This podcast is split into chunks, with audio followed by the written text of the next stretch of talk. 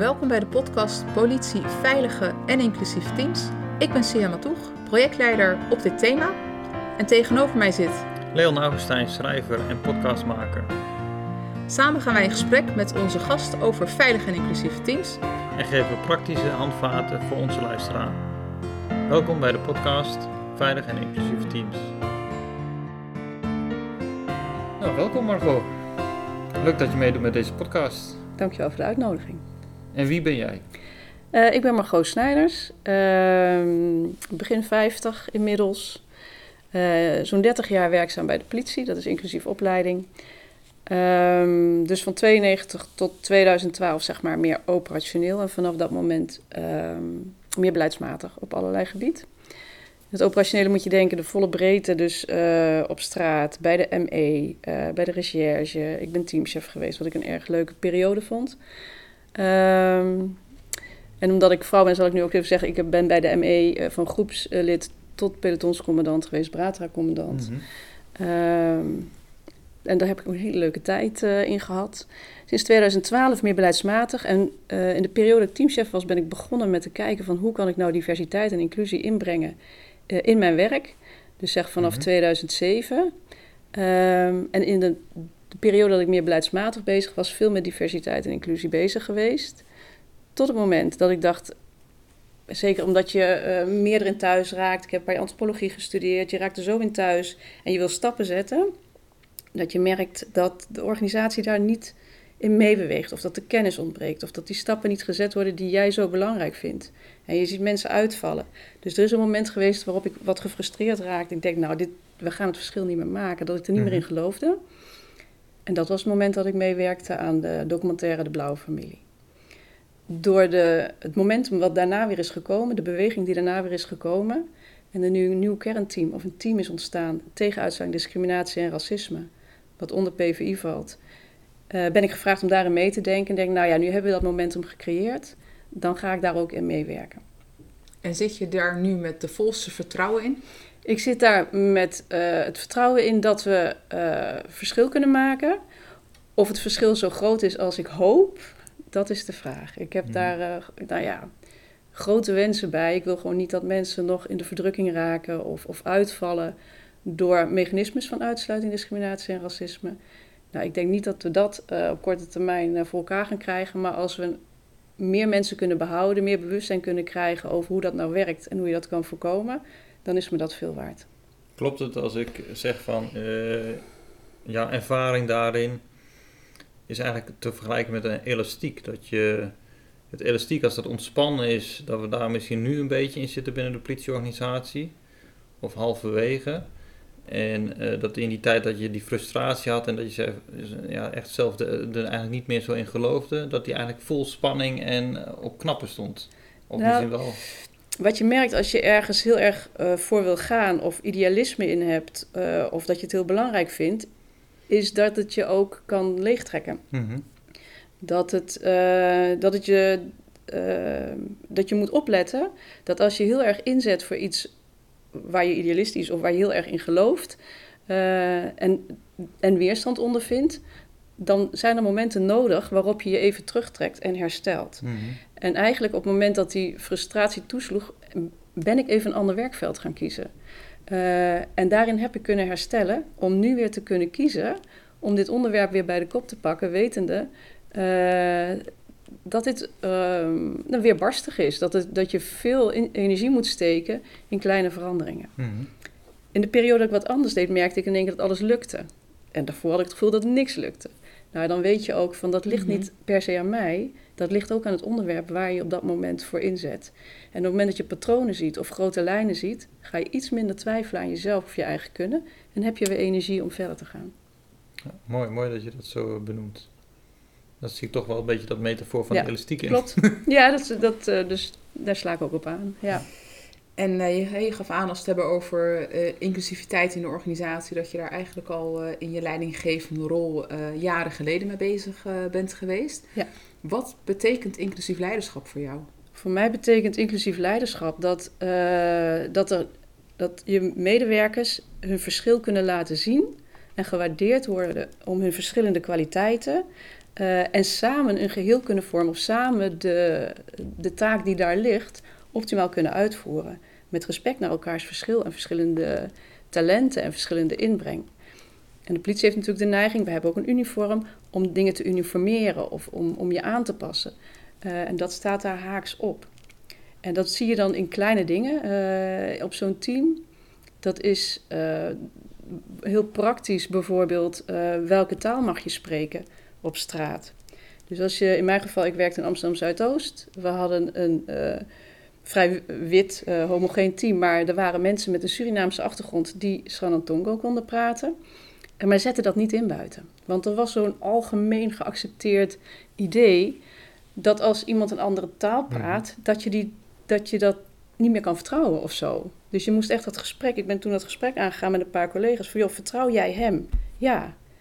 En als hij een andere taal praat, waarom dan in één keer niet meer? Mhm. Oh ja, nee, ja, dan eigenlijk ook wel. Maar wat heb jij dan nodig uh, om samen te kunnen werken? Nou, misschien dat hij achteraf zegt wat hij gezegd heeft. Of hij dat mij uitlegt alsnog. En kun je dan samenwerken? Is dat vertrouwen dan? Ja. Nou ja, dan is dat winst. Want iemand in zijn eigen taal kunnen aanpraten die heel erg emotioneel is, ja, dat kan echt het ventieltje soms uittrekken, dat iemand weer rustig wordt. Het is meer dan alleen een taal. Um, en op het moment dat het uitgesproken is, dan kon het worden ingezet. Dus je moet soms doorvragen op aannames die sommige mensen beperken om hun talenten te laten zien. Hoe kwam dat signaal bij jou als leidinggevende? Want vaak hoor er gebeurt heel veel op de werkvloer. Maar hoe komt dat dan bij jou als teamchef? Sorry. Um, ik had een kleiner team uh, destijds dan dat nu de teams zijn. Dus ik was vaker op de werkvloer, denk ik. ik. Toen ik begon wist ik niet hoe ik het moest aanpakken. En achteraf denk ik, ik heb een paar dingen gedaan uh, om, om die inclusiviteit te bevorderen. En um, een van de dingen was, als je een beetje weet hoe die uitsluitingsmechanismes werken of wie met name getroffen worden daardoor. Dus misschien collega's met een migratieachtergrond of de, als er maar weinig vrouwen zijn, de, de vrouwen. Of een andere uh, reden waardoor je niet tot de, de mainstream of het normale hoort. Uh, dan kun je die extra aandacht geven. Dus er zijn mensen die jou altijd weten te vinden als teamchef, maar jij kiest als teamchef van oké, ik geef extra aandacht aan die mensen waarvan ik denk Um, dat ze mogelijk last zouden kunnen hebben van uitsluiting. En daarmee empower je of versterk je ook deze mensen. Dat is één. Het tweede is dat je uh, norm stelt. En het voordeel is als je dus regelmatig in contact bent met je mensen, dat je iets kan vinden van grapjes. Dat als iemand een accent nadoet, uh, uh, dat je kan zeggen: joh, is dat voor die ander net zo leuk als voor jou? Of als er bij de receptie iemand staat voor de wijkagent en er wordt gebeld naar de wijkagent van joh, er staat hier een Surinaamse man aan de balie voor jou. Dat je kan vragen, hoe relevant is dat? Dit is de afspraak van die wijkagent. Weet je de afkomst wel? Hoe, hoe weet je dat? En hoezo is dat relevant? Want je zet iemand in een hokje daarmee. Uh, en dat kun je alleen doen als je, uh, als je erbij bent of als je dingen hoort en daar ook uh, eventueel op aanspreekt op het moment dat je dat doet, als duidelijk is waar jij staat als chef, dan gaan de mensen die hetzelfde vinden als jij zich ook meer uitspreken, want ze weten zich gedekt of gesteund door jou. Dus je krijgt een beetje een vliegwiel-effect, denk ik, als het gaat over normstelling, zeg maar. En normstelling hoeft dus niet groot en straffen. Dat kan ook gewoon zijn van nee, zo gaan we met elkaar om. Uh, en het derde is dat je echt in je middenkader, dus als stel je bent teamchef en je hebt het dan over de oes, dat je daar echt een traject mee ingaat van uh, hoe werkt dit nou en wat zijn jouw vooroordelen? En ik zeg altijd, uh, inclusief doen is niet zo moeilijk. Dat is een groot hart en inlevingsvermogen en rekening houden, willen houden met elkaar. maar daaraan leiding geven is wat anders. Want je moet weten hoe die uitsluitingsmechanismes werken. Je moet weten mensen met welke achtergrond, met welke vooroordelen te maken hebben. Want misschien moet je dat compenseren. Begrijp je dat? Ja, zeker. Maar toch, als ik. Stel nu dat ik in een team zit. Ja. En uh, er zijn wat grappen gemaakt. En eigenlijk altijd blijft dat maar zo doorgaan. En ik heb er eigenlijk nooit een punt van gemaakt. Maar nu voel ik me er toch niet prettig bij. Ja. En dan hoor ik jou dat zeggen. En dan denk ik, ja, dat zijn mooie handvaten. Maar wat, wat heb ik daaraan? Als medewerker of als, bijvoorbeeld medewerker. een Als medewerker. Uh, wat, wat zou ik kunnen doen om... Ik denk dat je... Uh, de vraag is, durf je en kun je zelf uh, iets zeggen op dat moment? Uh, en ik denk als je dat niet kan of durft, want de backlash kan echt heel vervelend zijn. Eh, dan hoop ik dat je een chef hebt eh, met wie je dat kan bespreken. En kan zeggen, ik wil dit eigenlijk aanspreken, dit zit mij niet lekker, ik heb daar last van. Want ook een chef kan dat standpunt innemen. Ehm, je kunt als chef soms de melding krijgen van iemand die zegt, nou, dit en dit uh, speelt, maar ik wil niet dat je er wat mee doet. Want iemand is bang voor de backlash. Mhm. Dan kun je dus als leidinggevende het breder trekken. Bijvoorbeeld, het gaat over. ehm, nou, ik, ik kan zoiets niet bedenken, maar je kan het breder trekken, want vaak in de buitenwereld gebeurt genoeg. Dus je pakt Mhm. iets uit de buitenwereld of eh, uit de krant of wat dan ook. En je hebt je team bij elkaar en je zegt, joh, dit speelt in de buitenwereld. Ehm, even voor de duidelijkheid, ik zou niet willen dat dat hier gebeurt op de werkvloer. Wat vinden we ervan? Kunnen we daarover praten? Wat zijn de grenzen? Dan is je aanleiding niet die persoon met die melding, maar je hebt het toch besproken en toch eventueel je norm gesteld. Dus ongeacht, hè, als de medewerker zegt ik wil dat je er niks mee doet, dan vraag je eigenlijk creativiteit van de leidinggevende Ja. om er wel wat mee te doen zonder dat het herleidbaar is naar die medewerker. Ja, en in gesprek met degene die de melding heeft gedaan. Dus Ja. daar kun je dat wel, weet je, dat die gevoel van regie houdt is soms fijn, zeker in een kwetsbare positie. Eh, maar dan zou ik kijken of je het op een andere manier zou kunnen aanvliegen. Als we het hebben over inclusief leiderschap, je hebt natuurlijk verteld hoe jij ernaar kijkt en eh, eh, hoe jij dat hebt georganiseerd in het team. Eh je hebt nu een andere rol. Ja. Komen ook leidinggevenden op je af die het lastig vinden? Nou, waar ik nu, ja, een tijdje terug teamchefs gesproken. Met een vrij, denk ik, veel voorkomende vraag. Zo van, ik heb een groep mensen op mijn team. En die, die zeggen, ja, ik discrimineer niet. Het overkomt me niet. Ehm, is het er wel? En stellen die mensen zich niet een beetje aan? Dat is één. En de andere kant, een groep mensen die zegt, ja, maar het is voor mij dagelijkse praktijk. Hoezo eh, zeg jij dat het er niet is? Dus dat er een soort van kampen Mhm. ontstaan op je team. En de vraag is dan, de, het is goed dat je je beseft dat dit gewoon parallele werelden zijn. Als ik ervaring seksisme ervaar en ik spreek tegen een mannelijke collega, dan kan die ook verbaasd zijn van, nou gebeurt dat? Ik zeg, ja natuurlijk gebeurt het jou niet. En vaak is dat één op één, omdat Mhm. mensen ook wel weten. Dus jij ziet het niet, maar het is er wel. En die parallele werelden, de kunst is om die bij elkaar te krijgen. En dat is dus in gesprek met elkaar of elkaar willen begrijpen. Maar ik zeg wel, degene die eh, zeggen, ik zie het niet, het gebeurt me niet, het is er niet. Daar ligt wel de opgave of de opdracht, wil jij een goede politiemedewerker zijn, om je daarin te verdiepen wat er dan wel is. Want er is heel veel onderzoek dat aantoont dat het er wel is op allerlei gebieden. hè, Mhm. Onderwijs, huisvesting enzovoort. Eh, en binnen de politie. Ehm, en de uitnodiging van die groep om toch echt te gaan luisteren naar je collega's die die ervaringen wel hebben. En de bereidheid je daarop in te leven hoe je dit samen verder kan brengen. In plaats van te zeggen dat die andere groep zich aanstelt. En als je het eh, verplaatst naar het team en het team zegt van ja, het is er niet. Dus eh, laten we ons richten op de roosters die gevuld moeten worden of op de capaciteit of over de evenementen die komen. Bestaat dan niet het gevaar dat het heel snel van tafel valt? Door dat het, het team en de teamchef denkt van ja, oké, dan is het er niet. Ik heb het benoemd, Ja, het vinkje is gehaald. ja. ja ik, ik denk dat eh, dit als inclusie en, diversiteit en discriminatie. eh, je bewustzijn maakt dat je met alles wat je doet. Het is niet iets wat je erbij doet, het is de bril waarmee je kijkt naar al je werk. Dus bijvoorbeeld als je roosters maakt en het valt je op dat er met één iemand eh, niet wil worden samengewerkt. Of, of dat daar een, ik weet niet of je dat per se in de roosters ziet hoor, maar dan zal je met deze bril daar naar kijken en denken van hé, hey, wat is hier aan de hand? En is het niet beter als deze mensen toch samenwerken? Of wat zit daar, eh, wat zit daar in de weg? Het, eh, het verdelen van portefeuilles. Wie wordt het wel gegund? Wie wordt het niet gegund? Ehm, dynamiek in een team. Ehm, hoe gaat die samenwerking? Is het heel competitief of niet? En, en welke dynamieken spelen daarin? Dat raakt allemaal eh, dit thema. Dus volgens mij kom je het voortdurend tegen. En maar hoe ga je die collega's, want de voorbeelden die je noemt zijn heel Ja. praktisch en mooi. Maar hoe ga- je toch zorgen dat het niet van tafel valt? Dus dat we zeggen, oké, we hebben het erover gehad in een teamoverleg Ja, en het vinkje is gehaald. Dus hoe, hoe zorg je van, vanuit jullie project en vanuit je functie nu, dat het niet alleen het, een vinkje is? Nou, ehm, ik denk dat wij de tools kunnen aanbieden, kunnen adviseren en mensen op weg kunnen helpen. Maar als een teamchef niet wil eh, of denkt dat het er niet is en dus onze hulp niet inroept eh, en wij daar ook niet via Mhm. mensen die benadeelden zijn eh, bewegingen krijgen, dan is dat aan de lijn. Dan is het aan de lijn om te zeggen van, goh, eh, dit is ook een opdracht voor jou om daar iets mee Ja. te doen. Ehm, Waar begint die verantwoordelijkheid? Want we hebben het over de, de teamchef. Eh, we hebben natuurlijk best een lange lijn als we het hebben over lijnfuncties. Wie zijn aan zet als we het hebben over inclusief leiderschap? ja, ik denk uiteindelijk top. Eh, waarin, en nou begeef ik nou ja. Dus ik denk dat de top eh, belangrijk is in aan te geven dat het belangrijk is. Dat het relevant is voor onze legitimiteit en onze effectiviteit in de buitenwereld. En het ook moet voordoen. Het moet voorleven.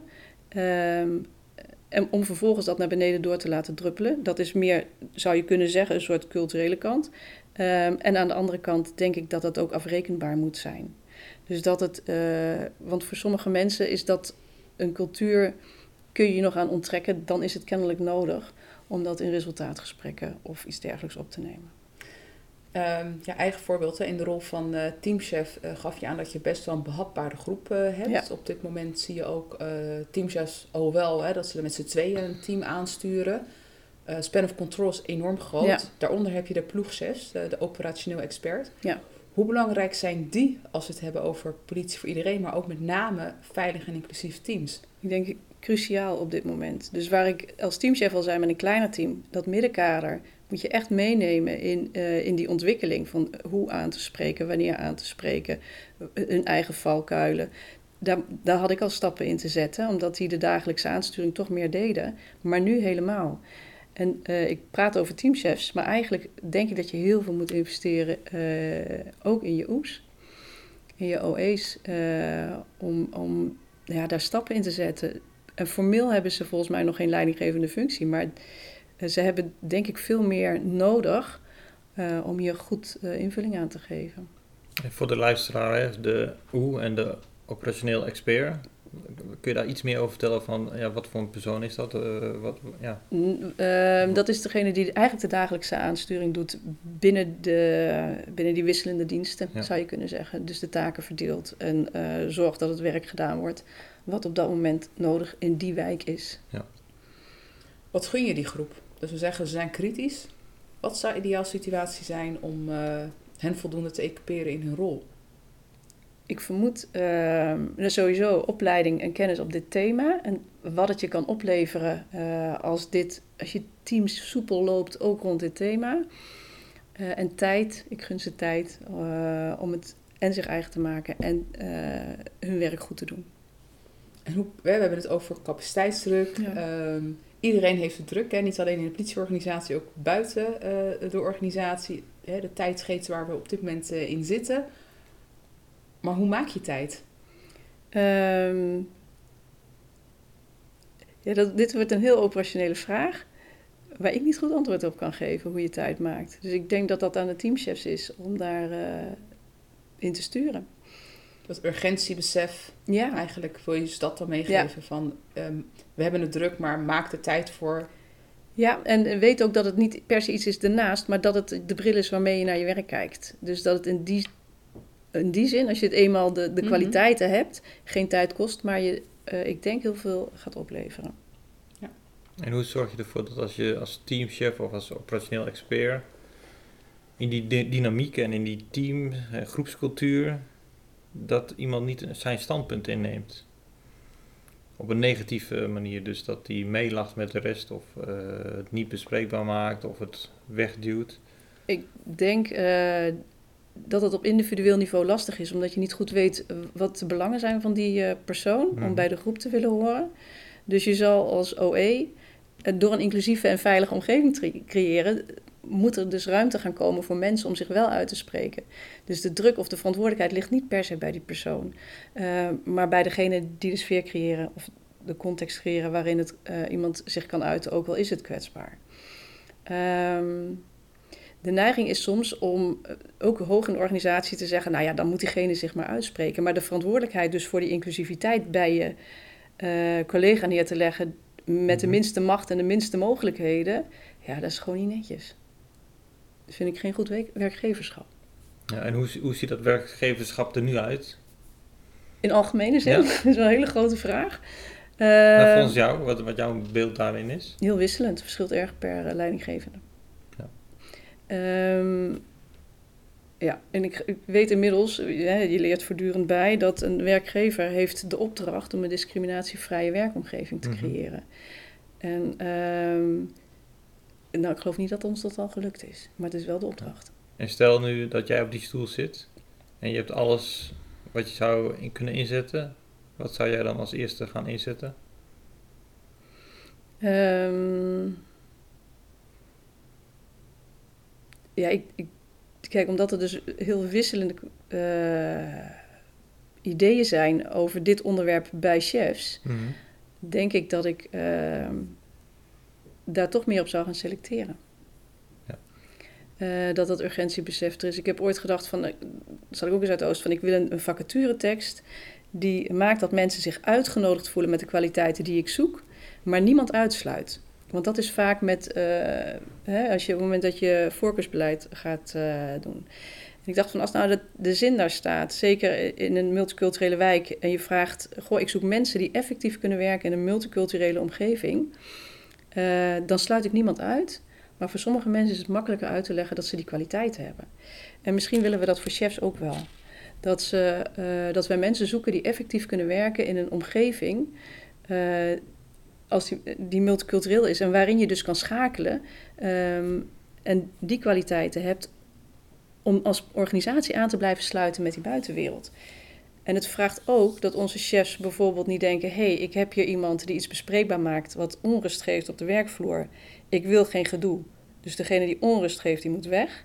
Nee, kijk nou wat diegene te brengen heeft. Of je het gesprek kan aangaan. En dat, misschien geeft het even gedoe, maar dat je als heel team een klein stapje verder komt in het blijven aansluiten bij die samenleving en de goede politiezorg kan leveren. Ehm, dus we hebben een neiging om wat te blijven waar we staan en veranderingen, eh, nou ja, iemand die dat aankaart uit je team, als lastig te ervaren en daar niet in mee te bewegen. Ik zou wat meer beweging willen hebben. En waar ben je nu trots op wat je bereikt hebt? Uh, ik begin meer en meer inzicht te krijgen. Hoe, nou, ik ben trots op de documentaire, de beweging die dat heeft gegeven. Mijn wens was dat de organisatie zou erkennen dat het een structureel probleem is en niet incidenten met een paar rotte appels. Mm -hmm. Ik wilde graag dat er een soort norm gesteld wordt van dat we dat dus niet oké okay vinden. En dat wat in het verleden vaak gebeurde, die paar rotte appels ook niet echt uit die mand werden gehaald, maar mochten blijven zitten, dat daar dus wel een consequentie aan gekoppeld zou worden voor degene die over de scheef gaan. Nou, en daar zijn echt wel stappen in gezet, zeker nu met kernteam uitzending discriminatie en racisme waar ik zit. Uh, normstelling is daar een onderdeel van, sanctionering is een onderdeel. En wat heel nieuw is, is erkenning en herstel naar de benadeelde. Dus de focus op de benadeelde en wat heeft die nodig. En daarin leren we met elkaar heel veel over uh, dat we toch erg geneigd zijn om naar de daad te kijken en niet naar de benadeelde. Of hè, degene die het veroorzaakt heeft en niet de benadeelde of het slachtoffer. En hoe houden we die focus erop en hoe plegen we herstel? Is dat alleen dat ene incident of het feit dat iemand al jarenlang geïncasseerd heeft en daar aandacht voor te hebben in dat herstel? Dus dat is heel, uh, ja, heel leerzaam en heel verrijkend. En wij kunnen nu op basis daarvan meer en meer ook adviseren in uh, casuïstiek. Ja, mooi. mooi. Nou, er liggen een aantal kaarten met uh, mooie teksten voor je, uh, Margot. Je mag er eentje uitkiezen die jou het meest aanspreekt. Uh, waarom werk je bij de politie? Misschien.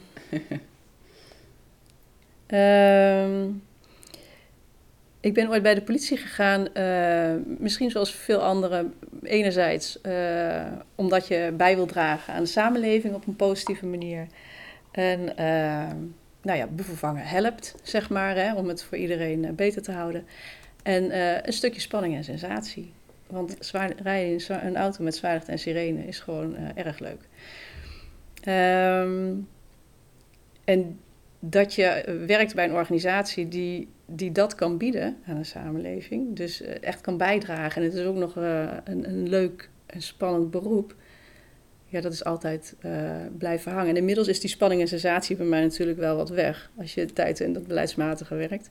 Mm-hmm. Um, die neiging, ik heb soms op mijn manier ook soms nog wel behoefte om dat een beetje op te zoeken. Maar die bijdrage aan die samenleving is dus echt uh, de overhand, heeft de overhand gekregen.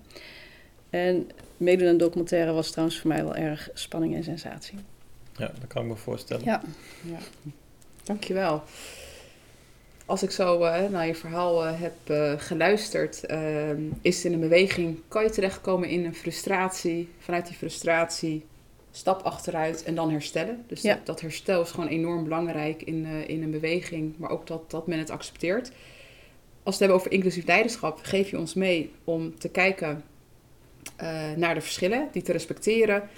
En uh, dat het best lastig in, is in een politieorganisatie waar we allemaal uniform dragen, uniform moeten gedragen, gedragen neutraliteit uitstralen, maar toch daar oog voor te hebben omdat dat het werk beter maakt Ja. in een team. Um, wat ik heel mooi vind en ik enorm belangrijk is, zichtbaar zijn op die werkvloer.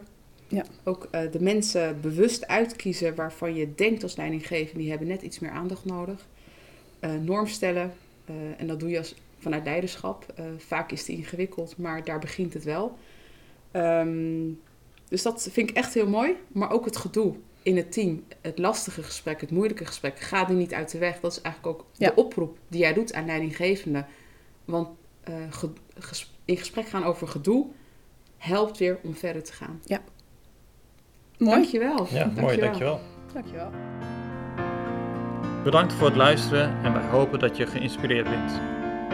Mocht je nog willen napraten of vragen hebben naar aanleiding van deze uitzending, stuur ons dan een berichtje.